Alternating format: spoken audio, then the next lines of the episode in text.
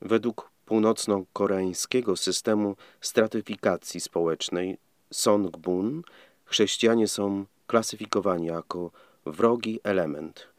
Obywatele wyższych kategorii to lojalny rdzeń, podczas gdy niższe kategorie określane są jako wrogie wobec państwa.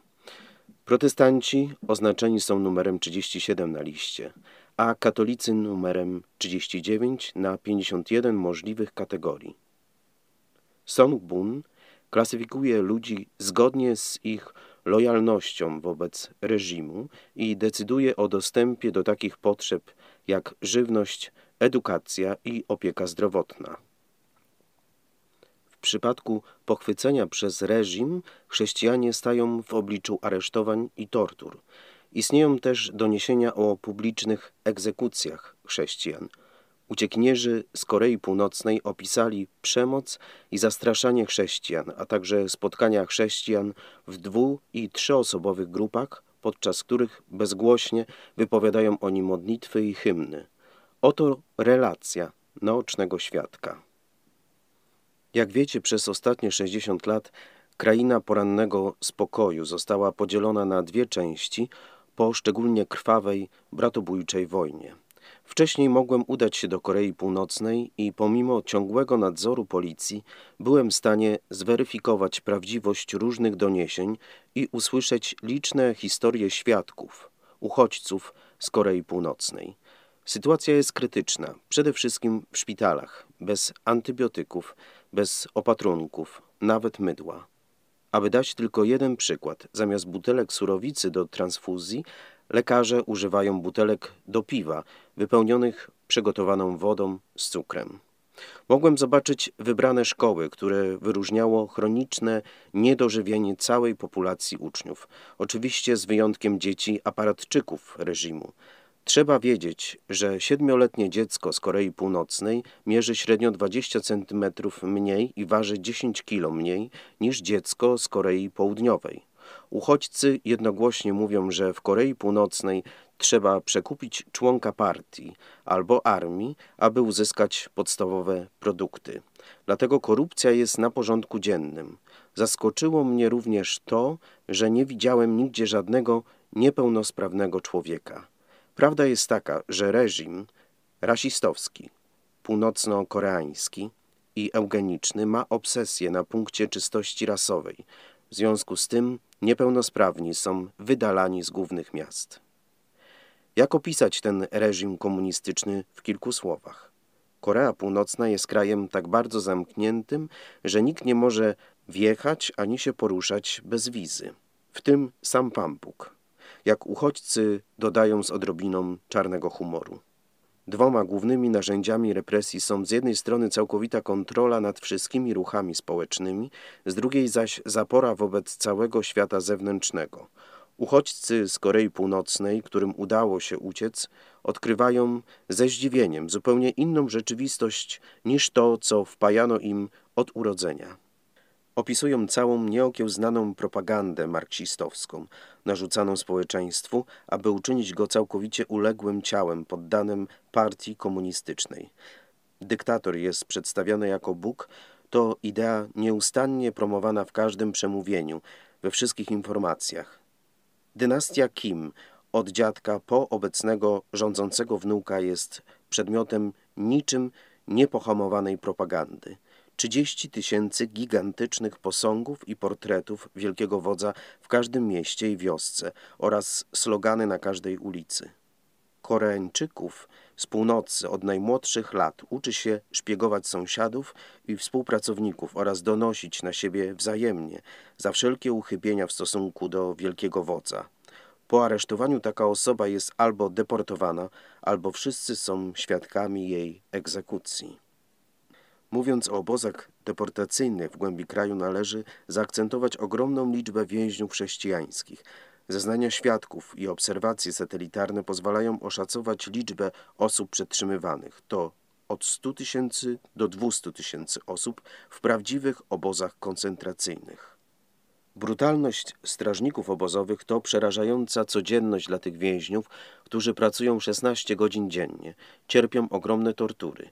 Nie mówiąc już o publicznych egzekucjach osób uznanych za opornych na ideologię systemu. Wśród więźniów politycznych najgorzej traktowani są chrześcijanie, ponieważ uważani są za szpiegów.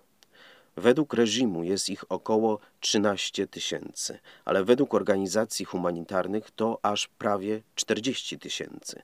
Są poddawani najokrutniejszym torturom, ukrzyżowaniom, powieszczeniom na mostach lub drzewach czy spaleniem żywcem.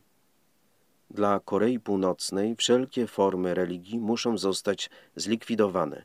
Innymi słowy, zarówno chrześcijaństwo, jak i buddyzm to opium ludu. Koreańczycy z północy nie wiedzą, czym jest Biblia, ani w konsekwencji, kim jest Bóg. Kilka lat temu dla propagandy rząd otworzył jeden kościół katolicki, świątynię protestancką i cerkiew w stolicy, ale oczywiście są one jedynie wizytówką.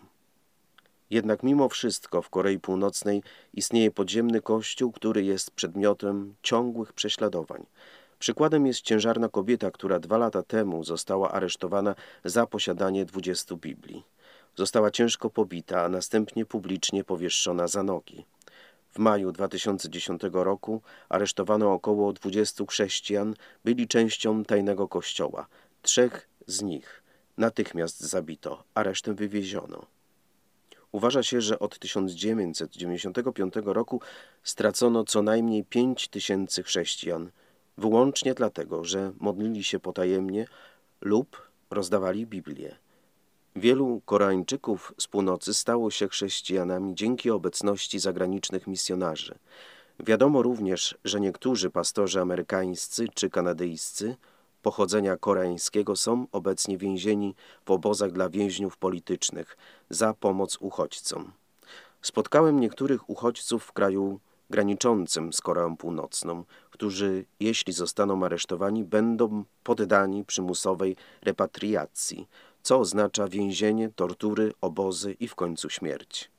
Jest faktem, że wielu chrześcijan wpada w ręce organizacji przestępczych, które handlują na przykład ludzkimi narządami. Kobiety i młode dziewczęta zostają porwane przez gangi i sprzedawane właścicielom domów publicznych. Młodą Koreankę można sprzedać za 800-1200 dolarów. Przez ponad 60 lat tysiące Koreańczyków z północy próbowało uciec z kraju, ale nie jest to łatwe. Muszą przedostać się przez Chiny, które odmawiają uznania statusu uchodźcy i określają ich jako nielegalnych imigrantów. Wielu takich ludzi żyje w ukryciu, bez dokumentów, są źle opłacani, źle traktowani, bez żadnych praw, zdani tylko na łaskę swoich pracodawców. Niektórzy z nich są przemycani do Korei Południowej, Kanady lub Stanów Zjednoczonych i innych krajów przez Mongolię, Laos, Wietnam, Tajlandię. Aby przemycić kogoś z Korei Północnej do innego kraju, trzeba zapłacić 4000 lub 5000 euro za fałszywy paszport, transport i jedzenie. Może się zdarzyć, że w ostatniej chwili przemytnik zażąda więcej pieniędzy. Jak to możliwe, że ludzie dopuszczają się takich okrucieństw.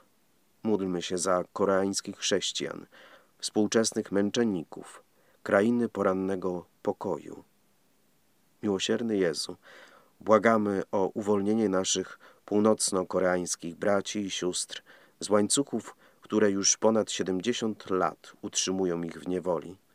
Skieruj swój kochający wzrok na ten cierpiący lud. Dobry pasterzu, Zjednocz w swoich ramionach wszystkich, otocz ich swoją delikatną, zbawczą miłością. Niech Matka Boża Fatimska zburzy mur komunizmu i pomoże nam odkryć wolność i radość życia dzieci Bożych.